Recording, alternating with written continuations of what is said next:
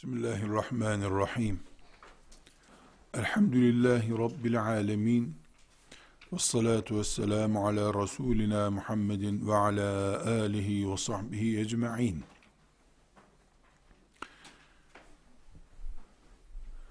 Kadının ümmeti Muhammed'in iman cevheri olan Allah'ın razı olacağı en büyük amellerden olan cihadı bir başka ifadeyle asiye olmayı yapıp yapamayacağını konuşuyoruz. Kadından mücahitlik, kadından önderlik, kadından Allah'ın şeriatına hizmet edecek büyük işler gelebilir mi? Diyoruz. Bu soruya cevap vermeden önce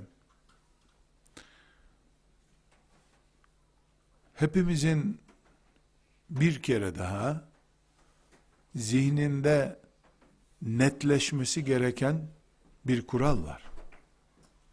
Nedir o? Resulullah sallallahu aleyhi ve sellemin hadisi şerifi. İnnemel a'malu bin niyat. Ameller niyetlere göredir. Yani Müslümanların yaptığı işler Allahu Teala tarafından tartılırken niyetlerine göre tartılır. Herkes dört rekat kılar öğlen namazını. Beş kılan, üç kılan zaten namaz kılmış olmaz. Yüz Müslüman, yüzü de saat 13'te öğlen namazı için kıbleye dönerler. Tamamı fiziksel olarak uygun namazdır. Dört rekat kılmışlardır. Abdestleri vardır kıbleye dönmüşlerdir. Hatta ayrı imamın arkasında kılmışlardır belki. Ama meleklerin defterlerini açtığımızda kimi ondan 200 hasene kazanmıştır. Kimi 300 hasene kazanmıştır. Kimi 70 hasene kazanmıştır. Kimi 3 hasene kazanmıştır. Kimi hiçbir şey kazanamamış, sadece borcunu ödemiştir. Aynı namazdan aynı sevaplar çıkmıyor. Neden? Çünkü aynı namaz kılınıyor ama aynı niyet, aynı ihlas, aynı huşu sağlanmıyor namazda. Namazın fiziki görüntüsünün ötesinde iç donanımı diyeceğimiz niyet, ihlas, huşu gibi etkenlerle o namazın ne kadar değerli Allahu Teala tarafından nereye konduğu hesabı yapılabilir.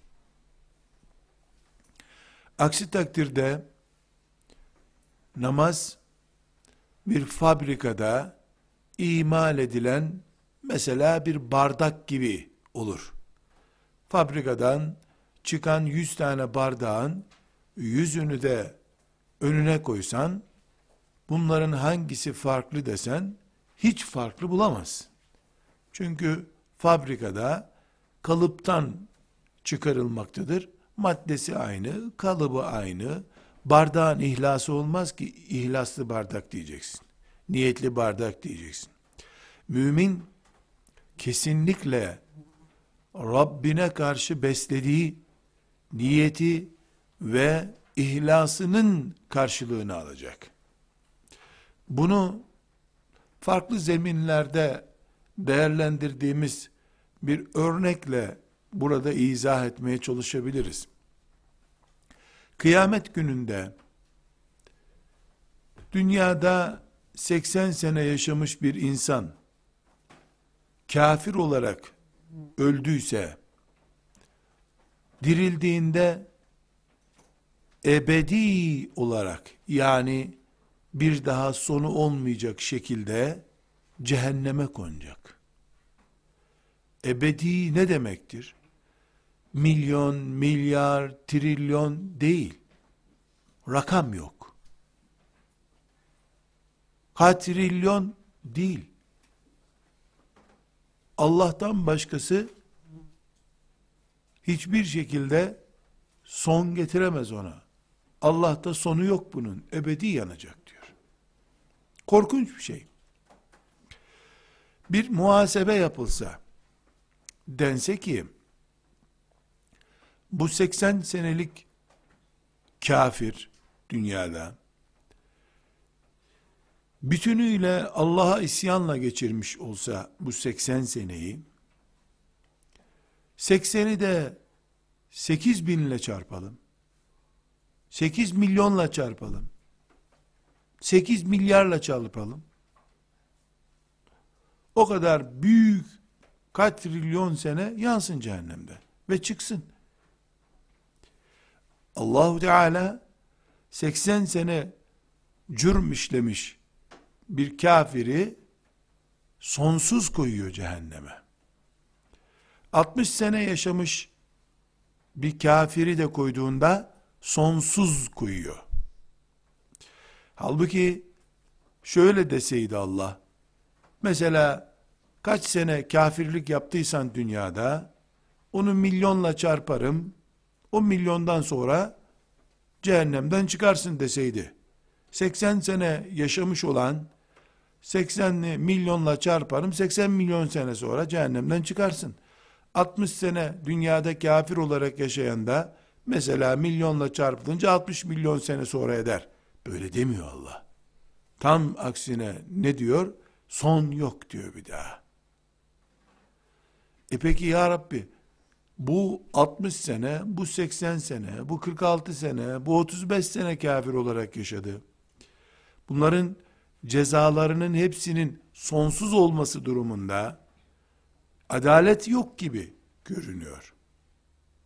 Bunun adaleti nasıl sağlanıyor? Cevap ne? Rabbimiz kıyamet gününde bu 80 sene, 60 sene, 36 sene yaşamışları, yaşadıkları gavurluk senesiyle değerlendirip cehenneme koymuyor. Gavurluk niyetlerine göre değerlendiriyor. 80, 60, 46, 36 ne kadar olursa olsun bir kafir ölürken melekler görüyorlar ki bu adam dünyada bin yıl daha yaşayacak olsa kafirlikten vazgeçmeye niyeti yok. Sonsuz gavurluk niyeti barındırıyor. O sonsuz kafirlik niyeti barındırdığı için Allah onu niyetiyle değerlendirip cehenneme koyuyor. Aynı şekilde mümin de dünyada kaç sene yaşası, yaşasın cennete sonsuz diye giriyor. Halbuki 70 sene namaz kılmış haliyle ölüp cennete giden, 40 sene namaz kılmış imanlı haliyle ölüp cennete giden veya 10 gün imanlı haliyle ölüp cennete giden cennette ebedi kalacak. Burada da sanki yahu bu 50 sene namaz kılanla 10 gün namaz kılıp sonunda hepsi cennete gidiyor. Nasıl oluyor sorduğumuzda bu nasıl bir adalet dediğimizde Allah namazları saymıyor. Kaç gün Müslüman olduğuna bakmıyor. Onu cennetteki derece farkı olarak değerlendiriyor. Bakıyor ki melekler bu kişinin ruhunu kabz etmeye geldiklerinde bu adamdaki iman enerjisi bin sene, beş bin sene yaşasa bile bitmeyecek kadar yaygın olduğundan Allah bu kulunu ebedi kalacağı cennete koyuyor. Cennette de cehennemde de ameller niyetlere göre değerlendiriliyor.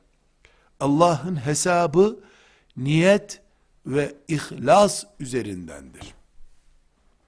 Bunun için işte 23 yıl aralıksız Resulullah sallallahu aleyhi ve sellemin ayağının dibinde ona hizmet etmekle şereflenen Ebu Bekir radıyallahu anh'in gireceği cennetle bugün Müslüman olup akşam katıldığı bir gazvede şehit düşen bir müminin gireceği cennet ebedilik bakımından aynıdır. 23 yıl Resulullah sallallahu aleyhi ve sellemle beraber olan ve 23 dakika beraber olan ikisi de öldüğünde ebedi cennette kalıyorlar. 23 yıl peygambere hizmet etmenin karşılığı ebedi, belki 23 dakika bile sürmeyen ki bunun da örneği var. İman ettikten 1-2 dakika sonra şehit olan sahabi var. O da ebedi cennette kalıyor. Asiye, Asiye, o da yıllarca iman edip yaşamış birisi değil. Kocası iman ehli olduğunu anlar anlamaz öldürdü onu zaten. Birkaç gün gizli bir imanı var. Yanında ibadeti de yok üstelik. Ama o da ebedi cennetlerde kaldı. Bu kat'i bir kuralı beraberinde getiriyor. Nedir o kural? Rabbimiz kullarını yaptıkları şeyleri niyetlerinden başlayarak tartıyor. Bunun için en mükemmel namazı kılsa bir insan ama niyeti namaz kılmak olmasa hiçbir şey kazanamıyor. Mükemmel bir namaz kılmak için çıkıp bir sürü eksiklerle namazını kılsa mümin fark etmeden onu Allah kabul ediyor. Kulun niyeti önemlidir. Fiziki ağırlığı ahiret hesabını etkileyecek kadar önemli değildir. Tekrar konumuz olan kadına gelebiliriz. Kadın bildiğimiz, bilinmesi gereken zafiyetler barındırıyor. Bu zafiyetler kadının asiye olmasına yani ümmeti Muhammed'in önünde iman lideri olmasına mani midir diyoruz? Hayır değildir diyoruz.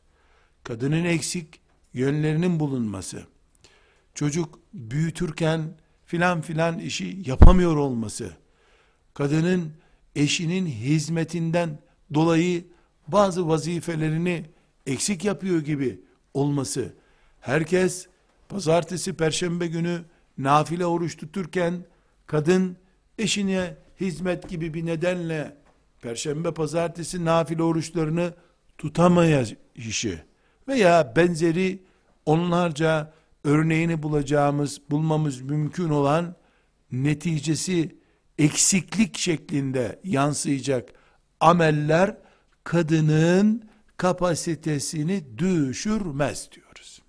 Düşürmez diyoruz. Neden düşürmez diyoruz? Çünkü Allah bir bardak fabrikasının ürettiği bardaklar gibi herkesin aynı kapasitede, aynı renkte, aynı şekilde olmasını murad etmemiştir. Bilakis kırmızı kalemle notumuzu yazıyoruz. Herkesi yarattığı şeklin lideri olarak görmek istiyor.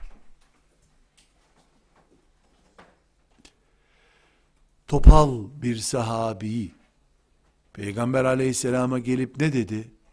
Topal olmam cennete girmeme engel mi ya Resulallah dedi topal mümini de aksayan ayağıyla lider olup cennette görmek istiyor. Erkeği erkeklik kapasitesiyle değerlendiriyor, kadını kadınlık kapasitesiyle değerlendiriyor Allah. Ne erkeklik artı bir puandır cennet için, ümmetin başında durmak için, ne de kadınlık eksi bir puandır. Ne gençlik, ne ihtiyarlık artı veya eksi değildir. Allah yarattığı standartlarda herkesin ebedi cennetlere layık işler yapmasını istiyor. Kadının aksaklığı, eksikliği Allahu Teala'nın iyi kullarından olmasına mani değil. Erkekliğin, erkeğin delikanlılığı, erkeğin namazı camilerde kılacak ve benzeri farklı işleri yapacak üstünlükleri kadını sollayıp gitmesinin gereği değil Allah katında. Bu şekilde buna iman ediyoruz. Elhamdülillah. Fıkhi boyutuyla baktığımızda onlarca örnek üzerinden bu sözünü ettiğimiz konuyu müteala etmemiz mümkündür. Ama ayrıntılarına girmiyoruz. Belli başlıklarda kadınların kendi kendilerine inandıkları olmaz, yapamam. Biz yapamayız. Erkekler yapsın, abisi yapsın, abim yapsın, babam yapar, annem yapamaz. Zafiyetini reddediyoruz. Diyoruz ki, neden baban yapabilir de annen yapamaz? Baban bir varili tek başına kaldırabilir. Annen de kovayı kaldırabilir tek başına. Allah kovayı kaldırabilecek kapasitede yarattığı birine illa varil kaldıracaksın demiyor ki. Herkesi senin ne için yarattıysan sen o ol. Merak etme diyor. Kadınların sorunları erkeklerle kendilerini kıyas etmelerinden kaynaklanıyor. Erkekle değil, kendilerini kendileriyle kıyas etmelidirler. Kadınlar kendilerini Asiye ile kıyas etmelidirler. Kendilerini Meryem ile kıyas etmelidirler. Hadice binti Hüveylid radıyallahu anha ile kıyas etmelidirler. Fatıma'nın kadınlık boyutuyla kıyas etmelidirler. Eğer lüzumsuz bir kıyas yaparsak, yani uçak mı hızlı gider, araba mı hızlı gider yarış yaptıklarında dersek, bu adaletsizlik olur. Araba, arabayla yarıştırılır. Araba, uçakla yarıştırılmaz. Öyle bir yarış olmaz ki. Uçak da insin karayoluna buyur yarışalım bakalım dendiğinde uçak at arabası kadar zayıf kalır. Gidebileceği bir yol yoktur uçağın. Allah öyle bir adaletsizlik istemiyor bizden. Herkesi kapasitesine göre görmek istiyor. Kadını kadın olarak yaratan Allah, erkeği erkek olarak yaratan Allah'tır da, kadına erkek ol, erkeğe kadın ol der mi?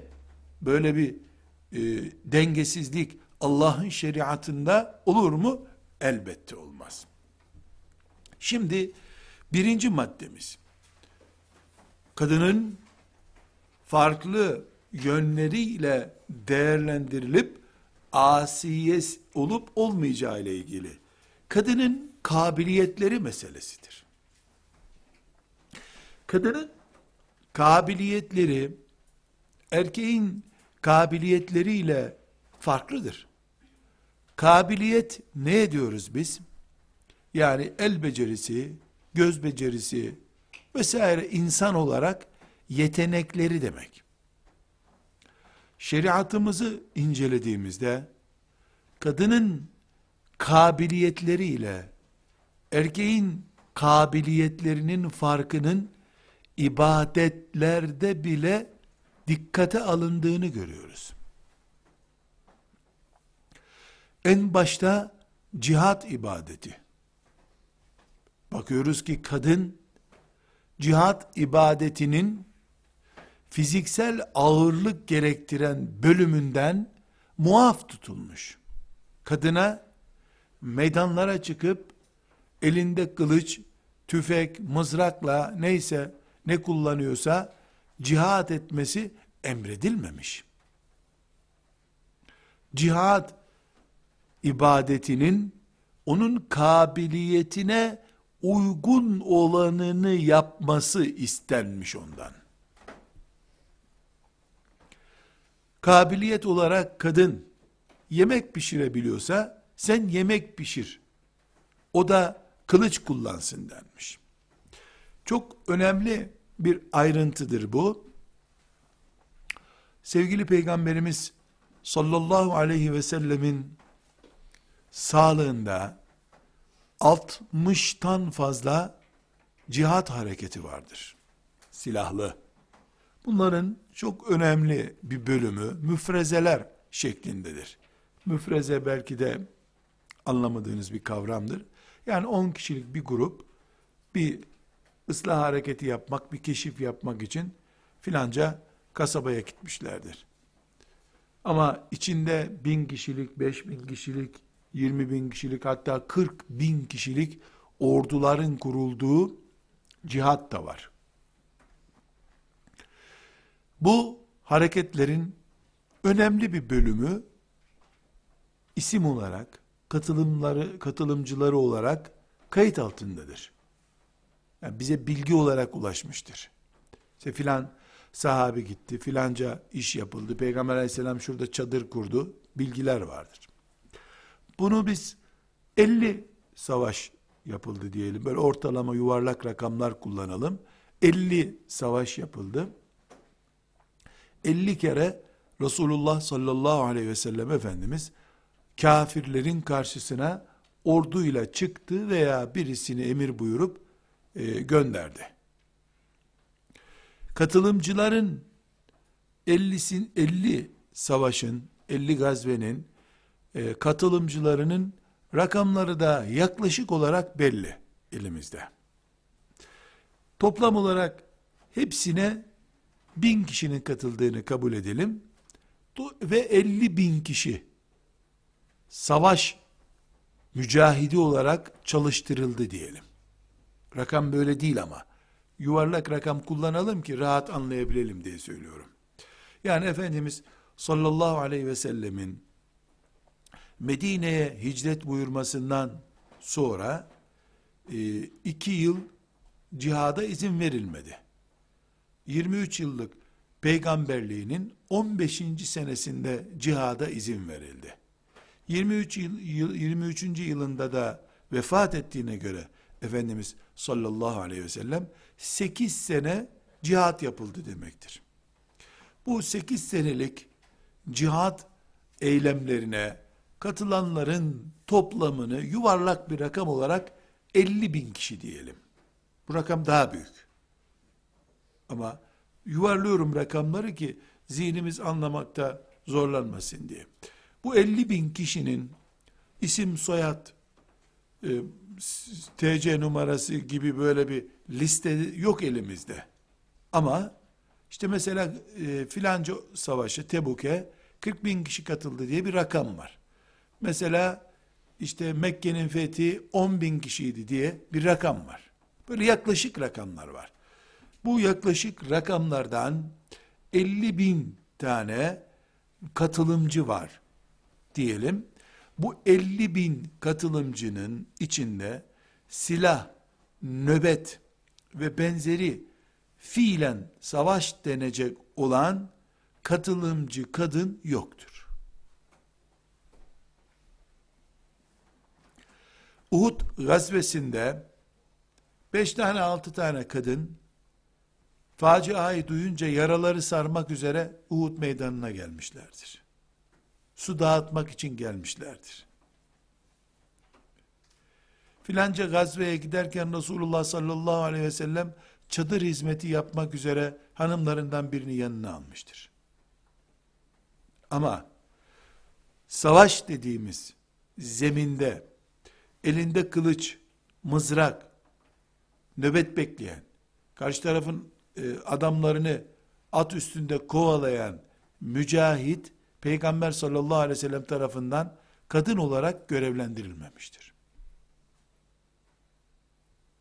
Bunu herhangi bir siret kitabı okuduğumuzda hemen buluruz. Filanca sahabi kadını katılmış.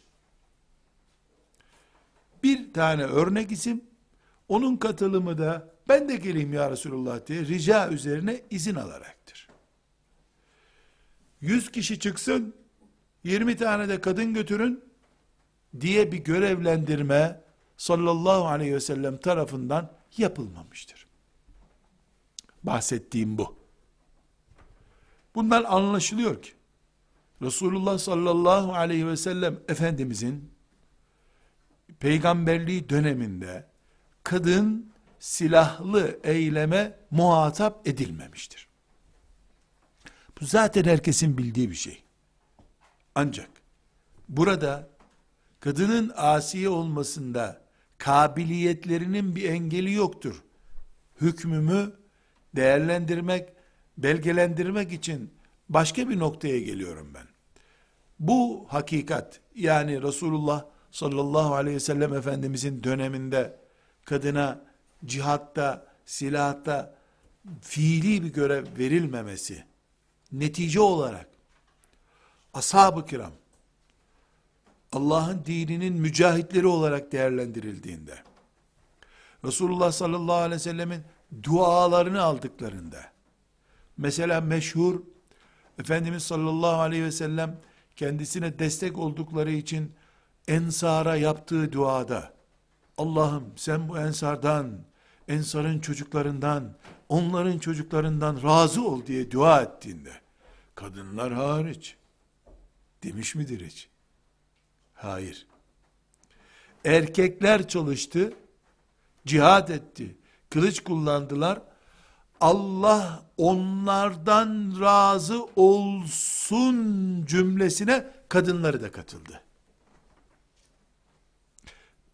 cihattan istisna edildiler ama cihadın bereketi olan cennet ve Allah'ın rızasından istisna edilmediler. Ashab-ı kiram örneğinde. Halbuki ashab-ı kiram mızraklarıyla cihad edip göğüslerine oklar isabet ettiği zamanda kadınlar evlerinde buğday üyütüyorlardı. Yemek yapıyorlardı. Fakat ashab-ı kiramın cephedeki hareketine cennette ortak oldular. Çünkü Rabbimiz kadını kabiliyetine göre değerlendirdi. Kadının kabiliyeti kafire surat gösterip onu Medine topraklarından kovma kabiliyeti değildir. O işi yapacak kocasına suratını yumuşatıp morallendirip cihada göndermektir vazifesi. Kadının kabiliyetleri neyi gerekle, gerektiriyorsa Allah onu ondan istemiştir. Erkeğin cephe görevine karşı kadının da erkeğini cepheye hazırlama görevi vardı. Ashabın kadınları Allah onlardan razı olsun. Bunu ciddi bir şekilde becerince cephelerdeki işe ortak oldular. Aynı şekilde kadının camide cemaatle namaz kılması, kadının Kur'an-ı Kerim taliminde hizmet yapması, hangi noktadan alırsak alalım, kadının bu zaviyede erkeklere ortak olduğunu görüyoruz. Binaenaleyh, sadece cihat örneğini ele aldım. Diğer ibaretlere girmeye vaktimiz yok. Konuyu çok uzatmayalım. Sadece cihat ki cihat İslam'ın en tepesidir. Orada bile kadının durumu budur erkek çalışır, kadın erkekle beraber cenneti paylaşır. Çünkü erkeğin çalışmasındaki başarı kadının kadınlık olarak kabiliyetini ortaya koymasına bağlı. Medine'de kadınları olmayan ashabın Tebuk'te gazve yapmasını beklemiyor kimse. Bu farktan dolayı kadının kabiliyeti birinci nokta asiye olmasına engel değildir. Bilakis kadın kendi kabiliyetlerinden yola çıkarak bu yarışı kazanmalıdır diyoruz. İki, kadınların hayatında yaş çok ciddi bir sorundur. Hatta erkekler için kullanılmayan bir kavram kadınlar için kullanılır. Bunu belki evlerinizde, toplumda hissedemiyorsunuz. Ama ben örtüleri kaldırıp bunu size hissettiriyorum şimdi. Bakınız bir erkek evlendikten önce ve evlendikten sonra bile adı erkektir hep. Ama 15 yaşında bir kadına kadın denmez kız denir. Evlendikten sonra da kız kelimesini ölse bir daha duyamaz. Kadın. Kız ve kadın. Kadında yaş ve dolayısıyla bu yaşın evlilikle bağı nedeniyle kızlık ve kadınlık diye iki boyut vardır. Erkekte bu yoktur. Erkek erkek. 14 yaşında da adı erkektir. 54 yaşında da adı erkektir. Evlenmeden önce de erkektir. Evlendikten sonra da erkektir. Kadın ise evlenmeden önce kızdır. Evlendikten sonra kadındır. 24 yaşında bekarsa bekar kızdır. 44 yaşında bekarsa evde kalmış kızdır. Kadınların saatleri, kollarındaki saatleri, bilezikleri, kolyeleri ince yapıldığı gibi kadın üzerindeki kavramlar da ince ayarlıdır hep. Kadın demek yetmez. Kız mı kadın mı ona bak. Evlenmiş demek yetmiyor. Dul mu evliliği devam ediyor mu? Kadının ayarı çok incedir. Bu tabii midir? Değil midir? Ya bununla uğraşacak halimiz yok bizim. Böyle geldi böyle gidiyor. Biz şimdi toplanıp bundan sonra asla böyle demeyelim diyecek halimiz yok herhalde. Yani bu böyle geldi. Adem Aleyhisselam'dan beri böyle geldi. Varsa dünyanın ömrü bin sene daha, bin sene daha böyle devam edecek. Kavramlar İngilizce'de değişir, Türkçe'de değişir, Arapça'da değişir ama gerçek böyle. Evlenmişi, evlenmemişi, bekarı, dulu, evliliği devam edeni, etmeyeni, kadın da hep farklı. Peki, Allah'ın rızasını kazanmak, asiyelik yarışını kazanmak bakımından, kadının genç olması, yaşlı olması bir şey değiştiriyor mu? Kadının evlilik geçirmiş veya geçirmemiş olması bir şeyi değiştiriyor mu? Kadının evlendikten sonra tekrar boşanıp e, tek yaşıyor olması bir şeyi değiştiriyor mu? Cevap. İkinci noktayı konuşuyoruz şimdi. Diyoruz ki baliga olduktan sonra aybaşı olmaya başlayıp Allah'ın şeriatına karşı mükellef duruma geldiği dakikadan itibaren Azrail ruhunu kabz edip onu ölmüş bir insan haline getirdiği dakikaya kadar. Evli bekar, kız kadın, evde kalmış, otelde kalmış, nerede kaldı? Hiç önemli değil, kadın Allah'ın nazarında aynıdır. Ashab-ı kiramdan başlayarak bugüne takvim yapraklarının bugününe kadar bütün İslam tarihini hatta Adem aleyhisselamdan bugüne kadar gelmiş bulunan insanlık tarihinde gerek Kur'an-ı Kerim'in ve gerekse hadis-i şeriflerin önümüze çıkardığı kadın profilleri içerisinde genç veya ihtiyar, evli veya bekar, evde kalmış, şurada camide kalmış ayrımı yoktur. Burada özellikle bu başlığı niye açtım?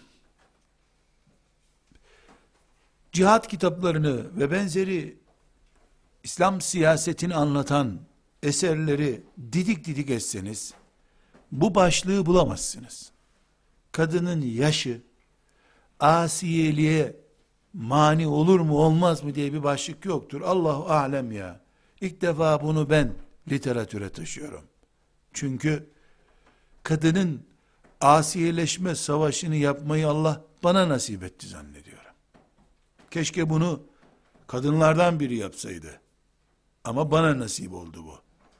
Arşın gölgesindeki genç deyip üniversite delikanlılarını Allah'a kulluğa davet etmekte. Bu garip kuluna Allah'ın nasip oldu. Kadınlar asi olsunlar, sürünmesinler demek de bana nasip oldu. Elhamdülillah. Gördüğüm, bildiğim kadarıyla, belki başka yerde başkaları yapıyordur. Hani ortak dilimiz Arapçadır, şeriat dilimiz. Arapça üzerinden henüz bu kavramı gündeme getiren olmadı. Fakat bir engeli hep karşımda gördüm. Ben kadınları asiyeliğe çağırdığımda, oturma, mücahide ol, asi ol dediğimde, Müslüman anneler babalar, Müslüman kızlar, şeriatın özü gibi duran iman cevherli kızlar, hemen şu soruya cevap veriyorlar. Ya da bu sorunun cevabını kovalıyorlar. Daha bekarım. İnsanların, kadınların yani önüne çıktığında, kız senin yüzün yok değil mi? Yok. İyi, anlat bakalım bir yaz dersini şimdi. Yani bekarsın sen, konuşuyorsun. Eh. Yüzüğün var. Ha buyur hocanım dinleyelim. Yani evliysen seni daha iyi dinleriz. Bekar olmak, genç yaşta olmak, erkeklerde de nispeten dikkate alınır. Bir hoca efendi, 20 yaşında bir delikanlı ki Rabbime hamdolsun, kürsülere çıktığımda 17 yaşındaydım. 17 yaşında İstanbul Gazi Osman Paşa'da kürsüye çıkmıştım. 30 gün Ramazan vaazı yapmıştım. Resmen yüzüme söylerlerdi insanlar. Çocuksun ama maşallah iyi konuşuyorsun derlerdi. Böyle yüzüme yüzüme söylerlerdi bunu. Fakat Rabbime hamd ediyorum. Üzerinden 1976'dan bugüne kaç sene geçti. O zamanlar beni dinleyenler şimdi dualar ediyorlar bana. Yani çocuktum ama ben söylediğim için şöyle şöyle işler yaptık filan diye söylüyorlar. Fakat kadınlarda bu çok daha büyük. Kadınlar evlenmemişi güneşe çıkmamış biri görüyorlar. Çocuk, bebek, ağzı süt kokuyor kabul ediyorlar. Benim herhalde bu ümmete asiye yetiştirirken zorlanacağım en ciddi başlığım bu olacak. Ama Rabbim bana 100 sene daha ömür verirse 100 sene sonra bile 14 yaşında kızları 16 yaşında kızları bu ümmetin asiyesi ol sen buna uygunsun diye çağıracağım Allah'ın izniyle. Çünkü Rabbimin şeriatında Kur'an'ımda peygamberimin sallallahu aleyhi ve sellem sünnetinde evlilik öncesi kadın, evlilik sonrası kadın diye bir ayrım görmedim ben. Evliliğe füze gibi destekler var, evlen ayrı bir konu. Evlenmemiş olmak, bence asiye olmaya daha yakın olmaktır. Çünkü evlilik, asiyeliğe yönelik insan iradesini nispeten belli ölçülerde daraltıyor. Bekar kadın daha hür. Ama bunu bekar kalmaya teşvik manasında söylemiyorum. Evlenmek cihattır çünkü. Evliliğin kendisi de bir asiyelik basamağıdır. Ama kaderde olmayan bir evlilik ya da feda edilmiş bir evlilik, asiyeleşme uğruna feda edilmiş bir evlilik, Allah'ın rızasının kazanılacağı ciddi yatırımlardan bir tanesidir. Birinci noktada dedik ki kabiliyetler asiyeleşmeye engel midir? Dedim ki tam aksine. Kabiliyet Allah'ın nazarında artı puandır. Çünkü Allah erkekle kadını kabiliyetlerine göre değerlendirmiyor ki niyetlerine göre değerlendiriyor. Erkeğin kalın kolu var diye cennete daha önce girmiyor ki. Niyeti sağlamsa cennete daha önce girecek. Niyetlerimiz yarışıyor. Nice genç kızlar bir bağ sakallı ulemadan, büyük siyasetçilerden, komutanlardan daha önce cennete girecekler belki de. Rabbimizin böyle bir ayrımı yok dedik. İkinci olarak da kadın dünyasının çok önemli sorunlarından birini belki burada bu derste böyle gündeme getirdik. Kadınlar kendi aralarında ciddi yaş kuralcısıdırlar. Yaş kuralcısıdırlar. Çok basit kadınsı bir örnek vereceğim size. Zil zurna cahil. Zil zurna cahil. Yani bununla kastım hakaret değil. Hafız değil, Arapça okumamış, fıkıh okumamış, zavallı, köyde yaşamış, e, tarlasında çalışmış bir kadıncağız. Yani cahil dediğim hakaret manasında değil, bilgisi yok manasında. Yaşlı, başörtüsünü bile artık zoraki tutuyor, çenesini bağlamakta zorlanıyor. Bir kadın, genç kadınlar arasında oturduğunda, e, kızlar böyle yapmayın, bu uygun değil desin.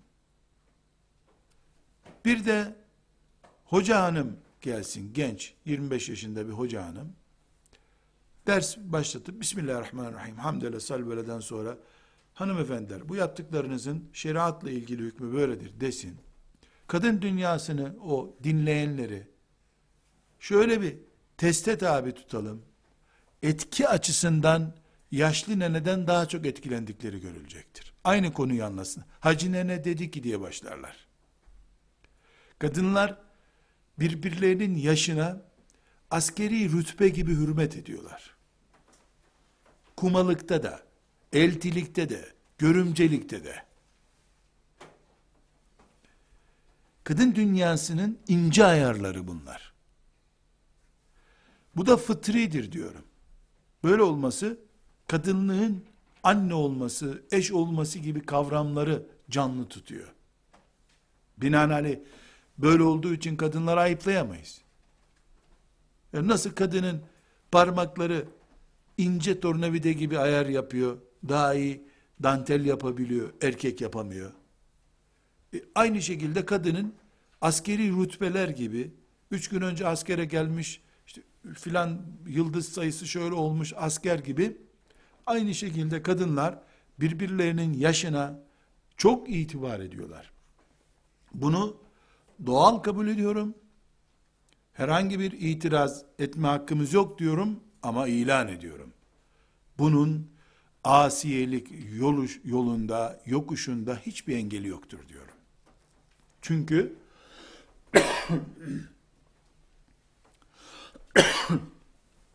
çünkü bizim asiye olup olmadığımıza sadece Allah karar verecek. O da baliga olduğu günden itibaren bu yarışa kabul buyuruyor. Hiçbir şekilde hacı teyzelerin, normal teyzelerin buna karışma hakkı yok. Yaş kadınlar arasında sorundur. Olabilir. Allah katında taptaze 17 yaşında gencecik kızlar taptaze asiyeler olarak dirilebilirler. Bir engel yok. Üçüncü, kadının asiyeleşmesinde kadıncı bir konu, kadınsı bir konu olarak konuşulacak üçüncü meselemiz evlilik meselesidir. Belki de şimdi kullanacağımız altı başlığın en önemlisi bu. Neden? Bana göre altı başlık benim önemseme ve benim için ağırlık taşımasına göre dizdiğim başlıktır. Ama kadınlar dünyasında bir istatistik yapılsa asiyeleşme, asiye kadın olma, arşın gölgesinde genç olmaya kızlar için engel nedir diye bir fakültede okuyan 100 tane kıza sorulsa bir numaralı konu evliliktir. Eşim ne yapar konusudur. Eş konusudur. Dersimiz asiyeleşmeyi kolaylaştıracak bir evlilik nasıl yapılır dersi değil. Ayrıntısına bu nedenle girmem gerekmiyor. Ama Kur'an'ımızdan yola çıkarak Kur'an'dan örneklenip yola çıkarak bir şey ilan edeceğim ben. Diyoruz ki asiyelik amellerden çok sevda üzerindendir. Heyecan üzerindendir. Samimi heyecanlar üzerindendir. Meleklerin inanacağı samimi heyecan. Ben çok istiyorum olmak deyip bildiğini yapmak meleklerin inanacağı şey değil istediğini meleklere ispat ettiğin heyecan meselesidir. Elbette bir kadın bir erkeğin nikahına girdiğinde yüzde yüz o erkeğin sınırları içinde kalacak. Çünkü temel prensibimiz nedir? Kadın nikahlanana kadar babasının emrindedir. Nikahlanınca kocasının emrindedir. Şeriatımız böyle tayin etmiş. Bir koca nafile olan ibadetleri bloke etme hakkına sahiptir. Pazartesi günleri benim tatil günüm oruç moruç tuttuğunu görmeyeyim diyebilir. Gavur da olmaz. Günaha da girmez adam. Öğlede yemek yiyeceğim. Karşıma geçeceksin beraber yemek yiyeceğiz. Pazartesi oruçları yasak Ramazan dışında dese Allah'ın erkeğe verdiği haktır bu. Kadın vay sünnet düşmanı bir dinsizle mi evlendim ben diye fırtına koparamaz. Açık seçik emri var şeriatın. Bu kadının belli bir bloka altına girdiğini gösteriyor. Ama kadın kıyamet günü gelip filan diyardan Asiye olarak dirilmiş, Asiye annemizin etrafında toplanmış kadınlara bakıp, Ya Rabbi, o zalim herifi bana vermeseydin, sünnet düşmanı, hain herifi bana vermeseydin, şimdi ben de bunların arasındaydım, diyebilir mi? Diyemeyecek. Neden? Çünkü bir erkek koca, zalim oğlu zalim oğlu zalim olsa, olsa olsa olsa olsa Firavun kadar olamaz. Çünkü Firavun Kur'an-ı Kerim'in en büyük kafir olarak önümüze çıkardığı zalimdir. İnsanoğlunun Firavundan büyük gavuru olamaz. Eimmetel küfr. Küfrün liderleri diyor Allah onlar için. Katilse Firavundan büyük katil yok. Müşrikse buraların ilahı benim diyen müşrik bu. Canavarsa canavarlığının eşi benzeri yok. Kim olabilir onun eşi benzeri? Hiçbir kadın kocasını asiyeliğe engel gösteremez.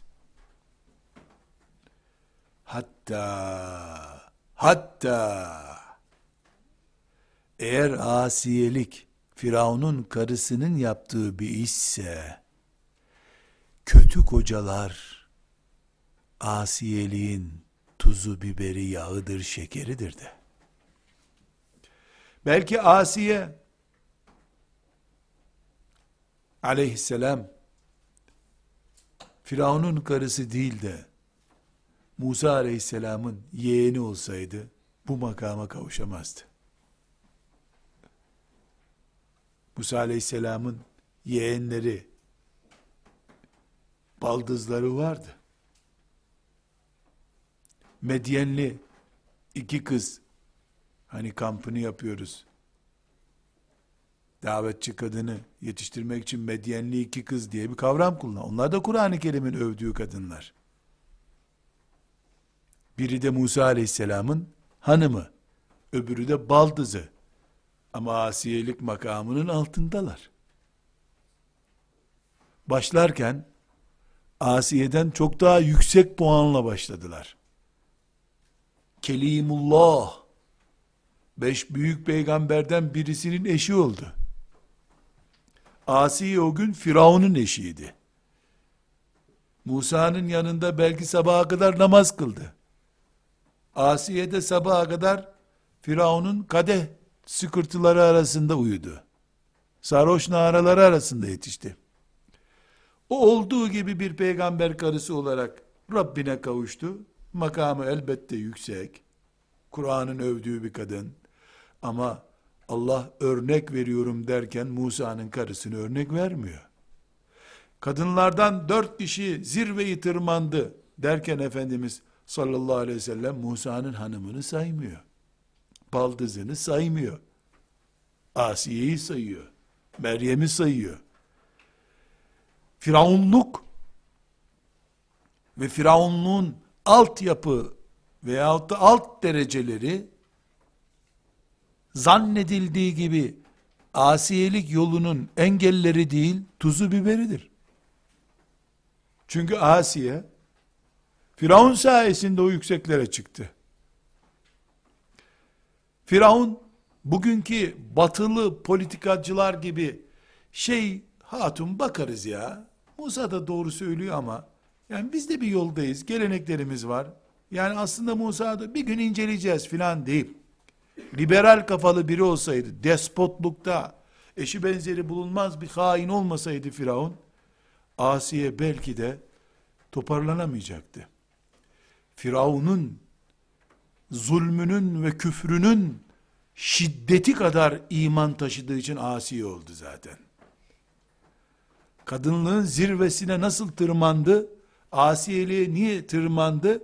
Çünkü Firavun küfrün tam zirvesinde duruyordu. Firavun'un üstünde bir gavur yok.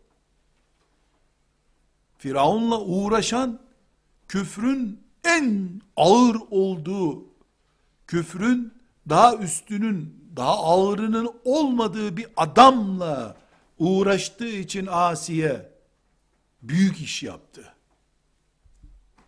Rakibinin gücü onun Allah'a yakınlığının oranı oldu.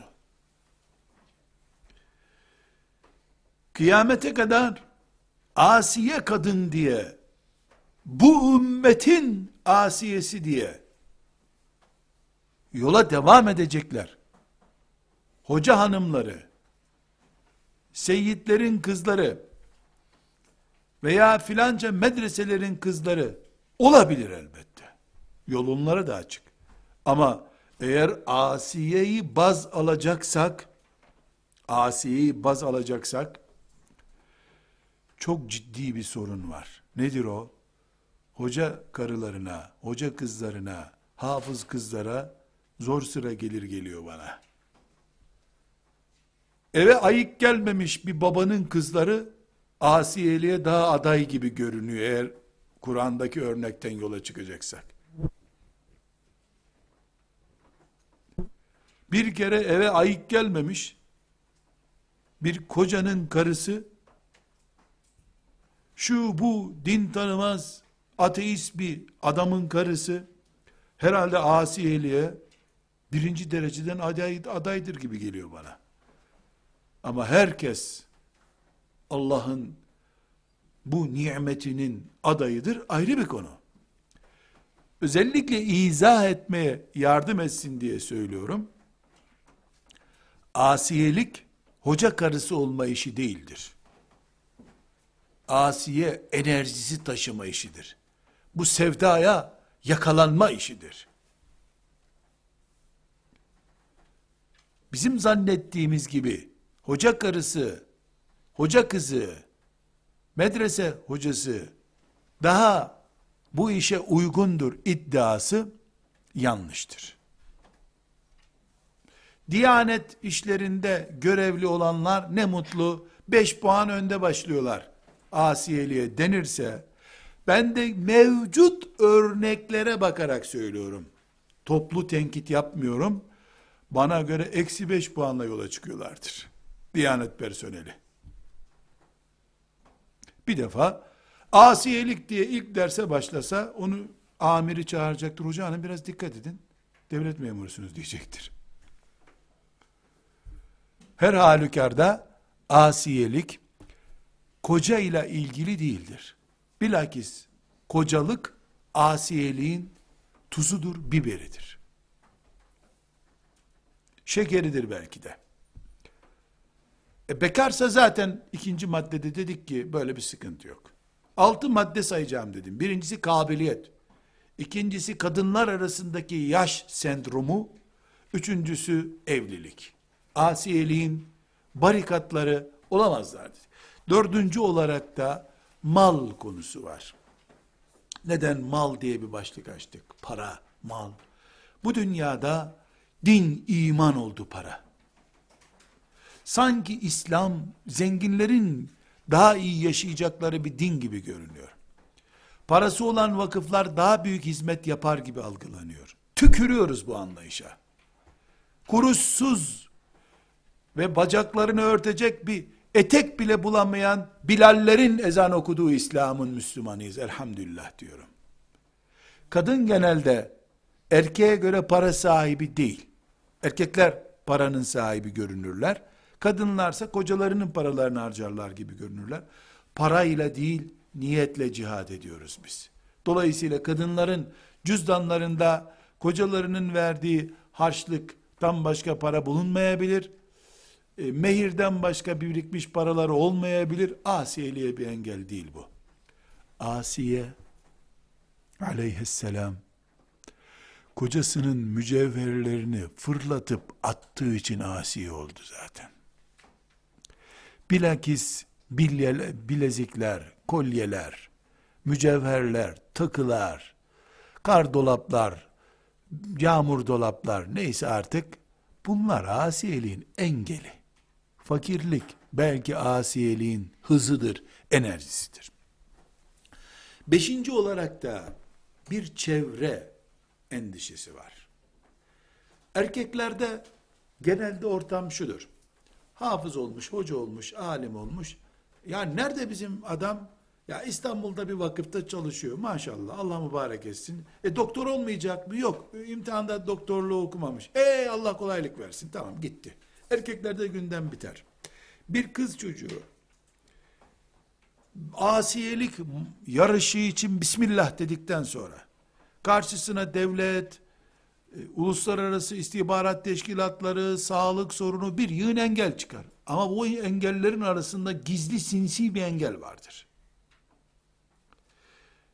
Kız geçen bayramda yoktun sen bu bayramda yoksun neredeydin sen sorusuna işte İstanbul'da filanca vakıfta inşallah sonunda bu ümmetin asiyesi olmaya karar verdiğim bir kamptayım iki senedir. Yahu sen doktor olmayacaksın mı? Olmayacaksın. Ee, e sen 18'i bitirdin, orada evlenemezsin de. Sen, sen, sen, sen, Firavun'un ordusunu aratmayacak bir baskı vardır kadının üzerinde. Genç kızın üzerinde. Bir kadın boşanır. Bir afet boşanmak şüphesiz. Çevresi, akrabalarının o boşanma soruşturmasını yürütmeleri her gün yeniden boşatır onu. Zavallı boşandığına mı ağlasın, akrabalarının onu ağlattığına mı ağlasın? Haklıydı, haksızdı, sen niye şunu yapmadın, şöyle yapmadın? Ya bırakın boşandı gitti kadın, rahat bırakın bunu. Kadın dünyasının iç soruşturması çok derin. Buna çevre baskısı diye bir isim vermek istiyorum. Bu çevre baskısında toplum baskısı değil kastım. Çünkü toplumun kimseye karıştığı yok. Öyle bir zamana geldik. Ne olacaksan ol ya. Bana zararın olmasın ne olursan ol diyen bir toplum zamanına geldik. Ama kadınların akrabaları, çevreleri rahat bırakmıyorlar. Bu kız doktor olurdu. Üniversite imtihanına girmesi kanunen mümkün değil. Ha, yani bitmiş, kontenjan dolmuş. E doktor olurdu bu. Bu kız niye doktor olmadı? Bari eczacı olsaydı, bari ebe olsaydı. Ya sana ne bu aileye ne karışıyorsun sen? Diyemiyorsun. Kadınlar başka türlü kahve içmezler. Ne konuşacaklar kendi aralarında? Başka türlü muhabbetin anlamı yok onlara göre. İlla bir şey tartışacaklar. O tartışmada o evin genç kızı olacak muhakkak. Böyle bir gündemleri var. Bana göre siyasi baskılardan çok daha tehlikeli bu. Çürütüyor. Genç kızları çürütüyor bu. Ben olamadım, kızım bari ebe olsun. Benim mesleğim yok, bari kızımın mesleği olsun. Zilleti, bu bir zillettir. Kadınlıktan daha büyük bir meslek varmış gibi sanki insanlıkta. Kadınlık ümmetin tacı, o yetmiyor, kızın bir mesleği olsun. Boşanınca ne olur? Herkes evlenip mutlu olmanın hesabını yapar. Kadınlar boşanınca ne olacağını hesabını yaparlar. Adeta Allah'ın rızık vaatleri hep evlenene kadar. Boşandıktan sonra aç bırakıyor kullarını. Gibi algılanıyor maazallah. Altıncı kadın barikatı da kadınların liderlik sorunudur.